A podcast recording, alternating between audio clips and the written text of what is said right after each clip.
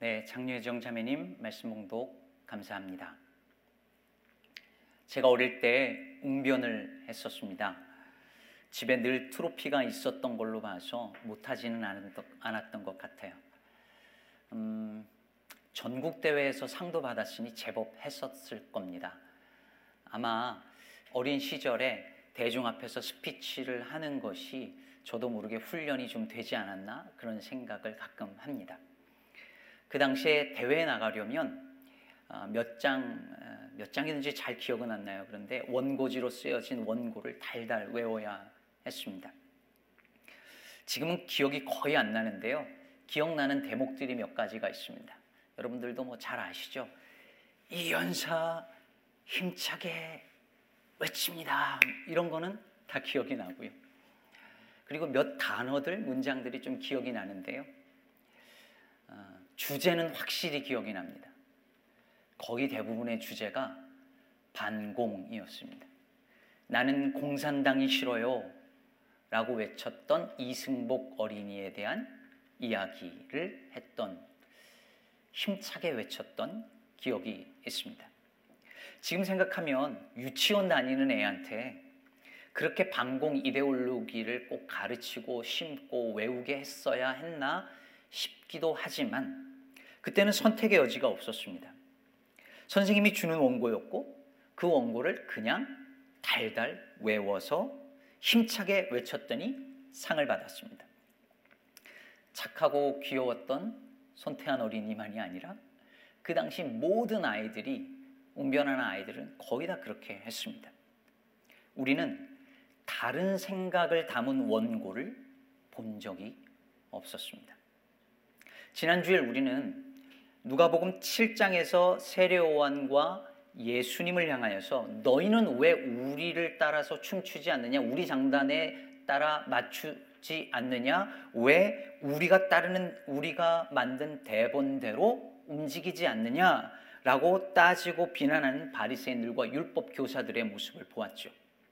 그리고 예수를 믿는다는 것은 이 세대의 대본을 버리는 것이고 즉 대본을 바꾸는 삶 다시 말해 하나님 나라의 대본을 따라 사는 삶이라고 말씀드렸었습니다. 문제는 이 시대 사람들이 다른 대본을 본 적이 없다는 데 있습니다.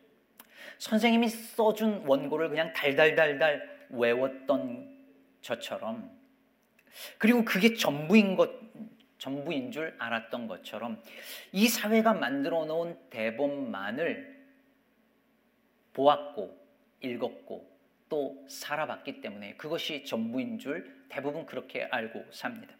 다르게 살고 싶은데 다르게 사는 삶을 본 적이 없어요. 다른 세상에 대해서 힘차게 외치고 싶은데 다른 세상을 본 적이 없는 것입니다. 오늘 본문은 저 유명한 변화산에 대한 이야기죠. 예수님께서 베드로, 요한, 야고보와 함께 산에 올라가서 그 용모가 변화되고 어, 그 광채가 옷에서 난 그 사건을 기록한 이야기입니다. 그래서 이 산 이름이 변화산인 줄 아는 분들이 계시는데요. 산 이름이 변화산이 아니라 예수님이 변화됐다고 해서 그 산을 우리가 흔히 변화산이라고 부릅니다. 근데 실제로는 어떤 산이었을까요?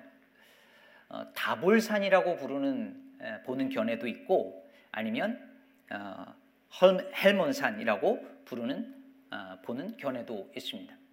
그런데 누가는 그냥 산이라고 말하지만 마테와 마가는 높은 산이라고 말을 하고 있고 그리고 이, 오늘 이 사건 앞에 예수님과 제자들이 빌립보 가이사랴에 있었다는 이야기로 짐작해 봐서 위치상 헬몬산이었을 가능성이 더 높다는데 무게가 실리고 있습니다. 그러나 어느 산이었는지 정말 어느 산이었는지 정확하게 알 수 없습니다. 문제는 이 산이 정확히 어디였느냐 보다 왜 예수님이 이 제자들 셋을 데리고 그 산에 올라갔느냐입니다. 예수님은 왜 제자들에게 그 산에 데리고 올라간 그 제자들에게 용모가 변화되고 광채가 나고 그리고 모세와 엘리야가 나타나서 함께 이야기하는 모습을 보여주었던 것일까요?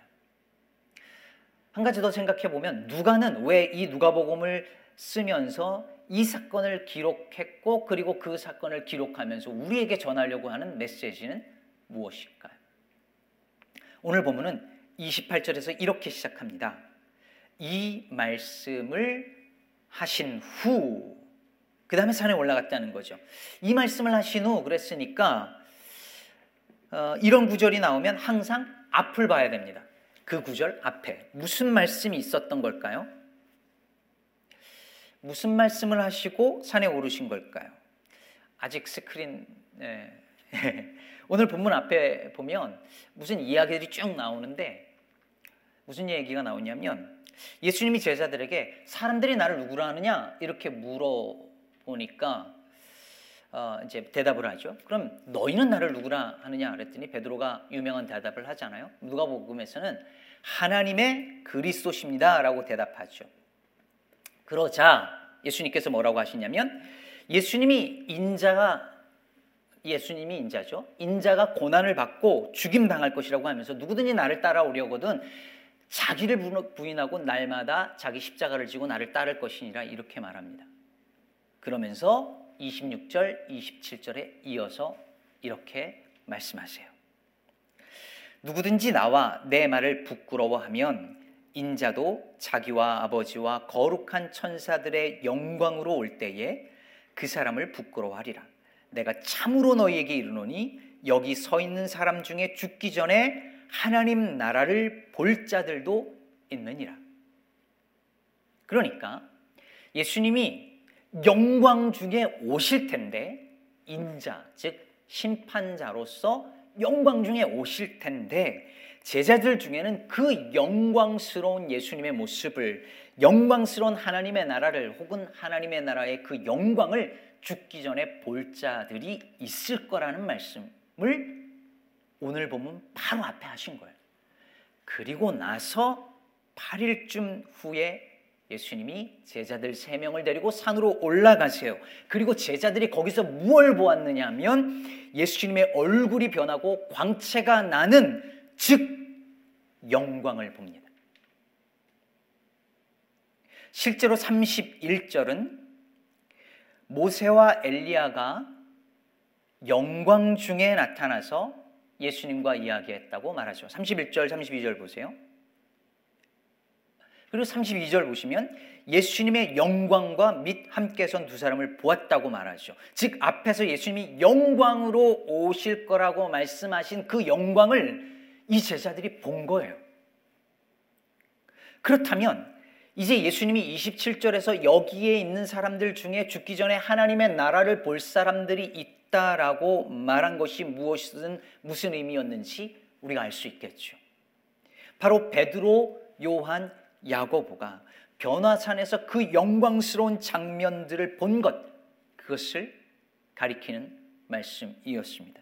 그들이 하나님의 나라의 모습을 미리 본 거죠.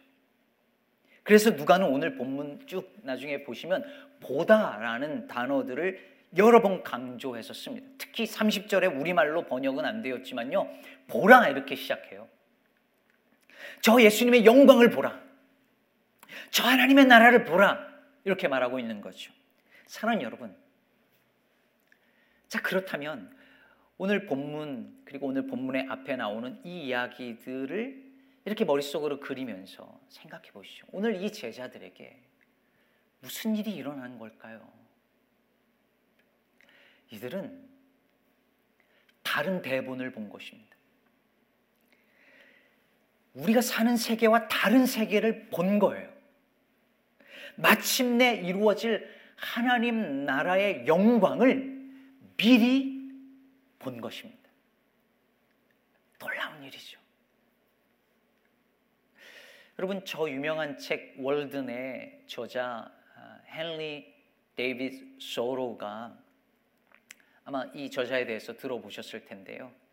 이 소로우는 19세기 중반에 미국이 산업화되고 막 물질주의로 막 팽창하던 그 시대에 숲에서 혼자 집을 짓고 자급자족하면서 산 사람이었습니다.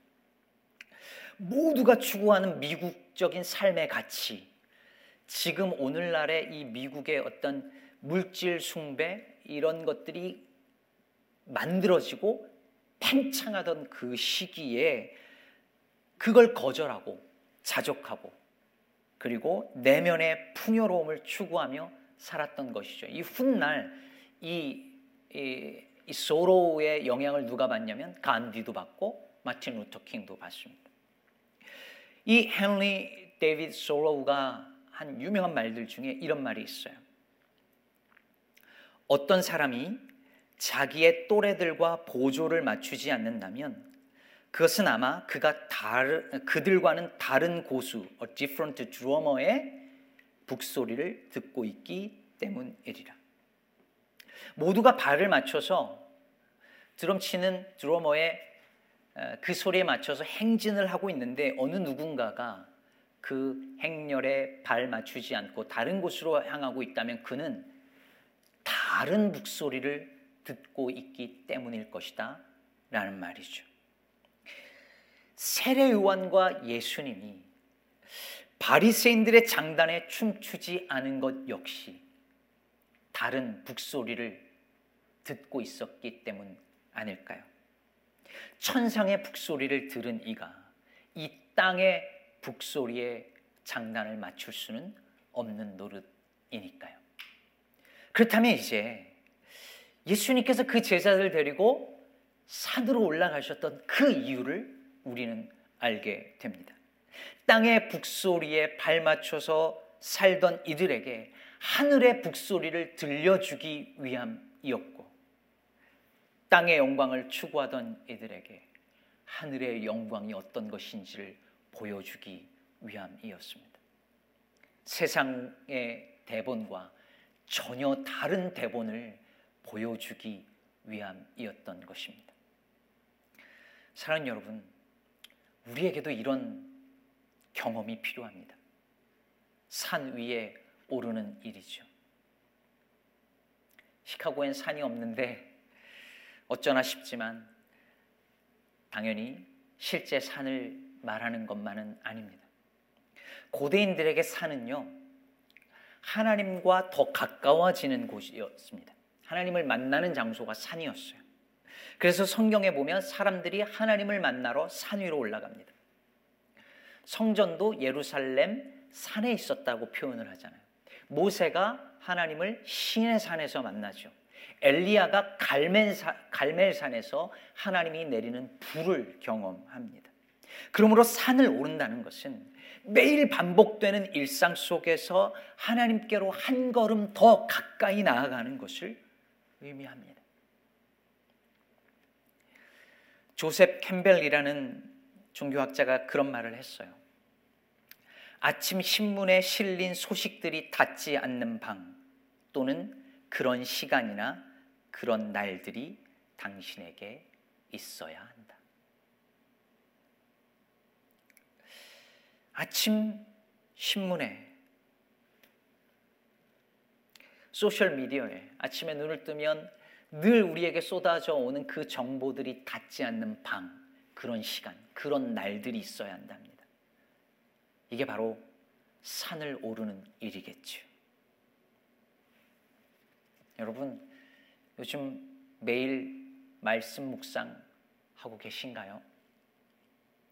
아무리 분주해도 그 바쁜 일정 속에 틈을 만들어 말씀 앞에 자신을 세우고 그것을 읽고 묵상하는 일 역시 산을 오르는 일입니다. 산에 올라가 하나님 나라를 엿보는 일이고 그 영광을 보는 것이고 다른 대본을 읽는 일입니다. 순 우리말 중에요. 갈피라는 말이 있어요. 우리가 흔히 갈피를 못 잡다 이런 말 쓰잖아요. 네, 근데 여기서 갈피가 무슨 뜻인지 아십니까? 갈피는 겹치거나 포갠 물건의 사이를 가리키는 말입니다. 예를 들면 책의 이쪽과 다른 이쪽 이 사이를 갈피라고 해요. 우리가 흔히 책갈피라는 말을 쓰죠. 이렇게 여기다가 뭘 끼우면 이걸 책갈피라고 말하지만 실은 잘못된 말입니다. 갈피는 그냥 요 사이를 가리키는 말이 갈피예요. 그럼 그 사이에 끼우는 우리가 흔히 책갈피라고 말하는 혹은 이런 것을 뭐라고 부르냐면 우리말로 살피라고 합니다. 그러니까 갈피를 알아보기 쉽게 하기 위해서 갈피에 살피를 끼워 두는 거죠. 그러면 내가 지금 어딜 쯤 읽고 있는지 갈피를 잡는 거예요. 살다 보면 삶의 갈피를 잡지 못할 때가 있습니다. 모든 게 혼란스럽고, 내가 지금 어디쯤 와 있는지 모르겠고, 어디로 가야 될지 모르겠고, 인생의 갈피를 잃어버리곤 합니다. 그럴 때 우리에게 살피가 필요하죠. 제가 묵상과 일상을 강조하는 이유는 우리가 일상을 살아가면서 갈피를 못 잡을 때, 그때 묵상한 말씀이 살피가 되어 주기 때문입니다. 말씀의 산에 올라가서 하나님 나라와 그 영광을 보고 예수님이 누구인지를 아는 그 경험이 우리 인생의 살피가 되어 주는 것이죠. 오늘 본문에 보면 베드로와 요한과 야고보가 깊이 졸다가 깨어보니 예수님이 영광스러운 모습으로 변화되고 심지어 모세와 엘리야와 함께 있는 것을 봐요. 그런데 베드로가 예수님에게 잠이 덜 깬 상태였는지 황홀경에 엑스타시에 빠졌는지 횡설수설하는 말로 주님 우리가 여기가 너무 좋사오니 초막 셋을 쥐때 하나는 주를 위하여 하나는 모세를 위하여 하나는 엘리야를 위해 하사이다 라고 하는데 누가가 그 다음에 뭐라고 기록하냐면 스크린 보세요. 자기가 하는 말을 자기도 알지 못하더라. 베드로가 지금 무슨 말을 하는지 갈피를 못 잡고 있는 거죠. 여러분 제자들이 사실 다 이랬습니다. 예수님이 나를 너희는 나를 누구라 하느냐라고 말할 때 주는 그리스도십니다라고 대답은 했지만 예수님은 고난 받고 죽어야 한다는 말을 이해하지 못했습니다. 주님을 따르려거든 자기를 부인하고 매일 자기 십자가를 지고 따라야 한다는 그 사실을 이해할 수도 없었고 따를 수도 없었습니다.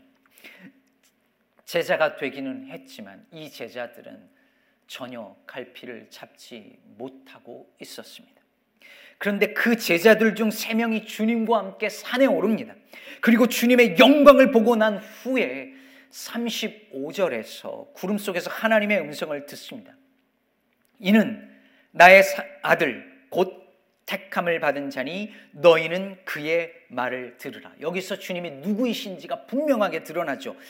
주님은 하나님의 아들이고 택함을 받은 자입니다. 그리고 그뿐이 아니라 여러분 너희는 그의 말을 들으라 하시죠.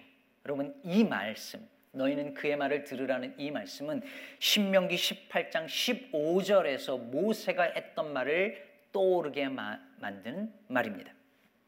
모세가 이렇게 말했습니다. 내 하나님 여호와께서 너희 가운데 내 형제 중에서 너를 위하여 나와 같은 선지자 하나를 일으키시니 너희는 그의 말을 들을지니라. 그렇다면 여러분 생각해 보세요. 지금 제자들이 구름 속에서 들은 그 음성, 너희는 그의 말을 들으라.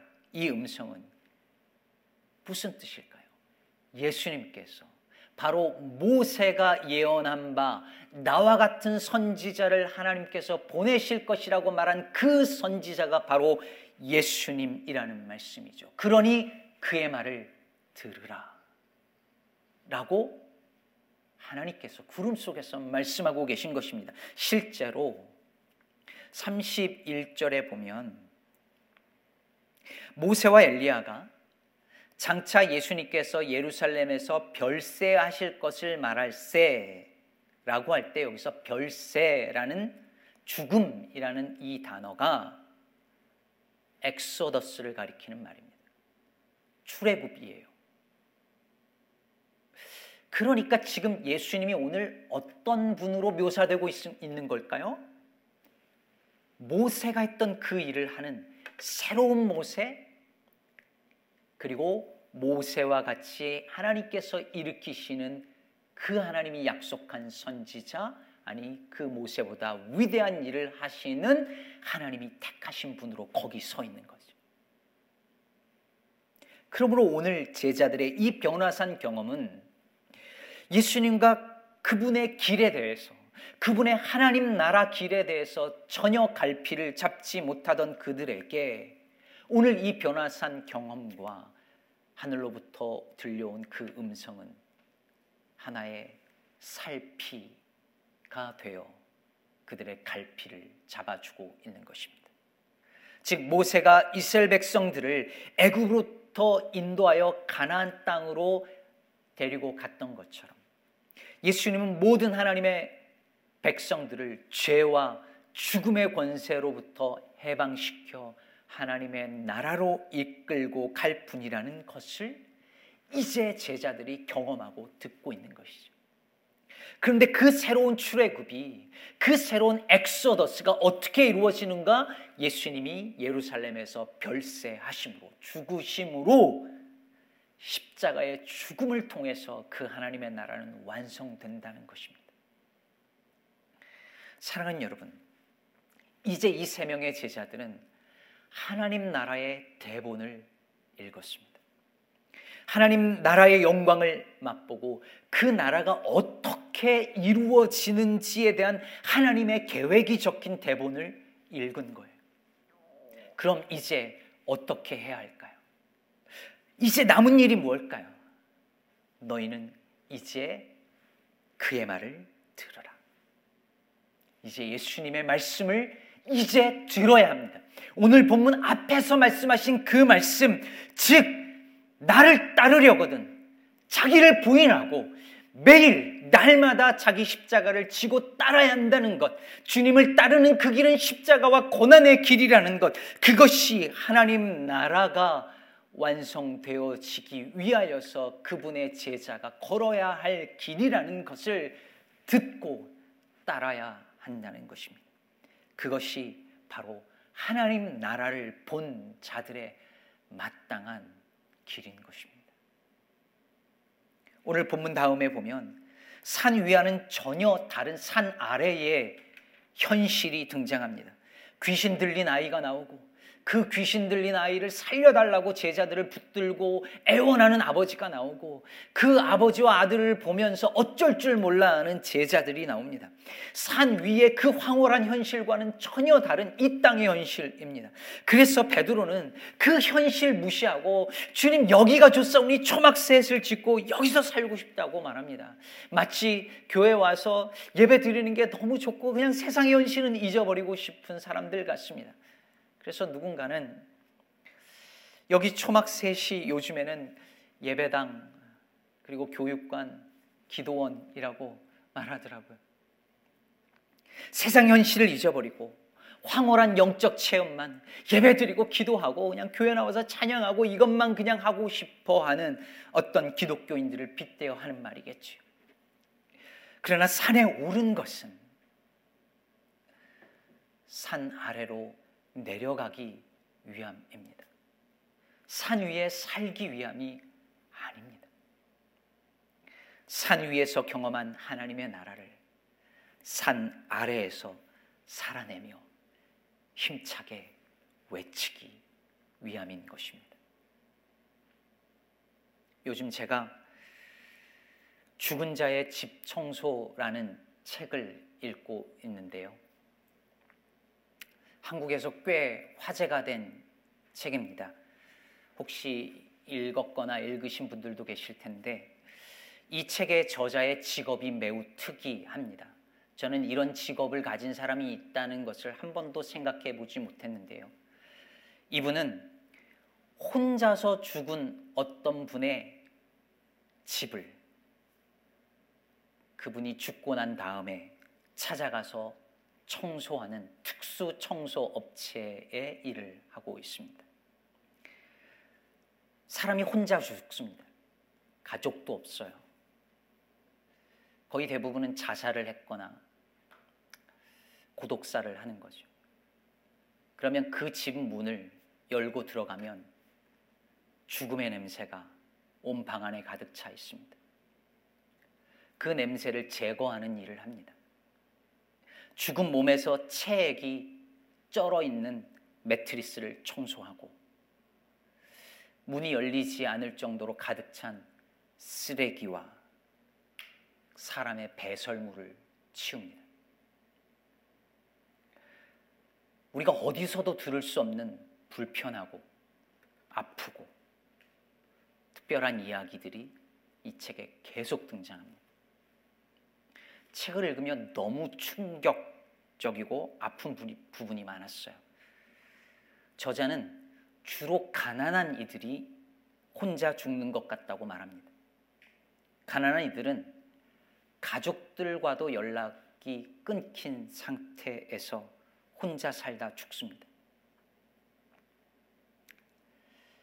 저자는 가난한 자에게도 넘치는 것, 남아서 넘치는 것이 있답니다. 그게 뭐냐면 우편물입니다. 체납 고지서와 독촉장과 미납 요금 경고장 같은 것들이 가득합니다. 목을 메어 자살한 한 청년의 현관문 앞에 전기 공급 제한 예정 알림일이 딱 적혀 있대요. 이날까지 안 내면 전기 끊습니다. 근데 가만히 계산을 해보니 그 청년이 죽은 날이 그날이더랍니다. 그런가 하면 어떤 이는 전화를 해서 죽은 사람 집 청소 정리하는데 비용이 얼마냐라는 전화를 했답니다. 그래서 어디서 돌아가셨냐, 아파트냐, 원룸이냐, 빌, 뭐 빌라냐 이거에 따라 가격이 뭐 달라진다, 뭐 이런 이야기들을 쭉 하다가 대화가 끊어졌는데 그리고 경찰한테 전화가 왔대요. 그 사람의 시체가 발견되었고 마지막 전화한 사람이 바로 당신이었다. 그러니 결국 이 사람은 자기가 죽고 난 다음에 집을 청소할 비용이 얼마나 드는 것까지 계산하고 죽으려 했던 것이죠. 이 책의 저자는 이 대목에서 이렇게 말합니다. 도대체 이 세상에는 어떤 피도 눈물도 없는 사연이 있기에 한 인간을 마지막 순간까지 밀어붙인 것으로 모자라 결국 살아있는 자들이 짊어져야 할 죽고 남은 것까지 미리 감당하라고 몰아세울까? 사랑하는 여러분, 이것이 땅 아래의 현실입니다. 우리가 외면하고 사는 이 땅, 산 아래의 현실입니다.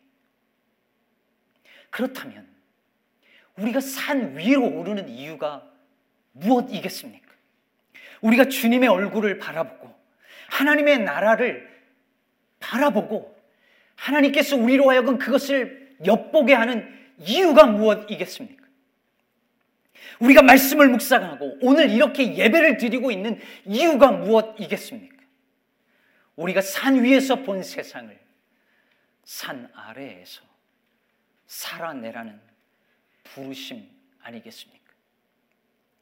우리가 읽은 그 대본을 이 땅에서 펼쳐내며 살아내라는 소명 아니겠냐는 말입니다.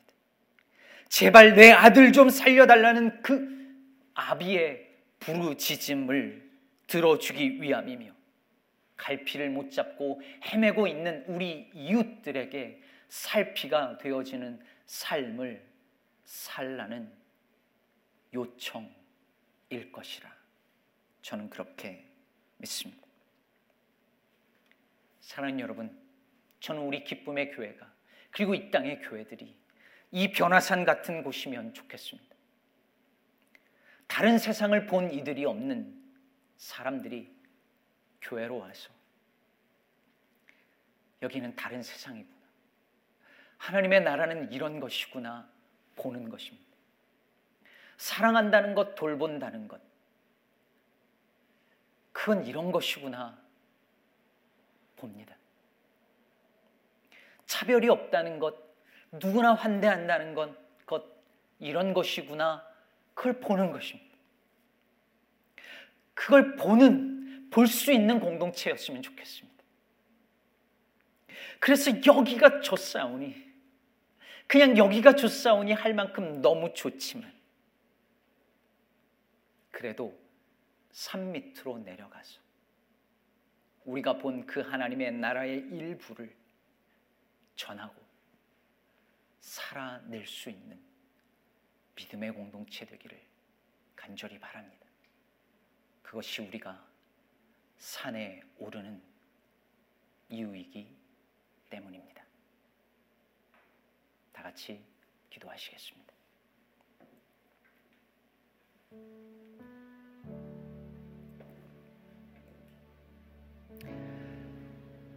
사랑하는 성도 여러분, 오늘 지금 우리는 크고 작은 산 위를 오르고 있고 또 올라와 있습니다.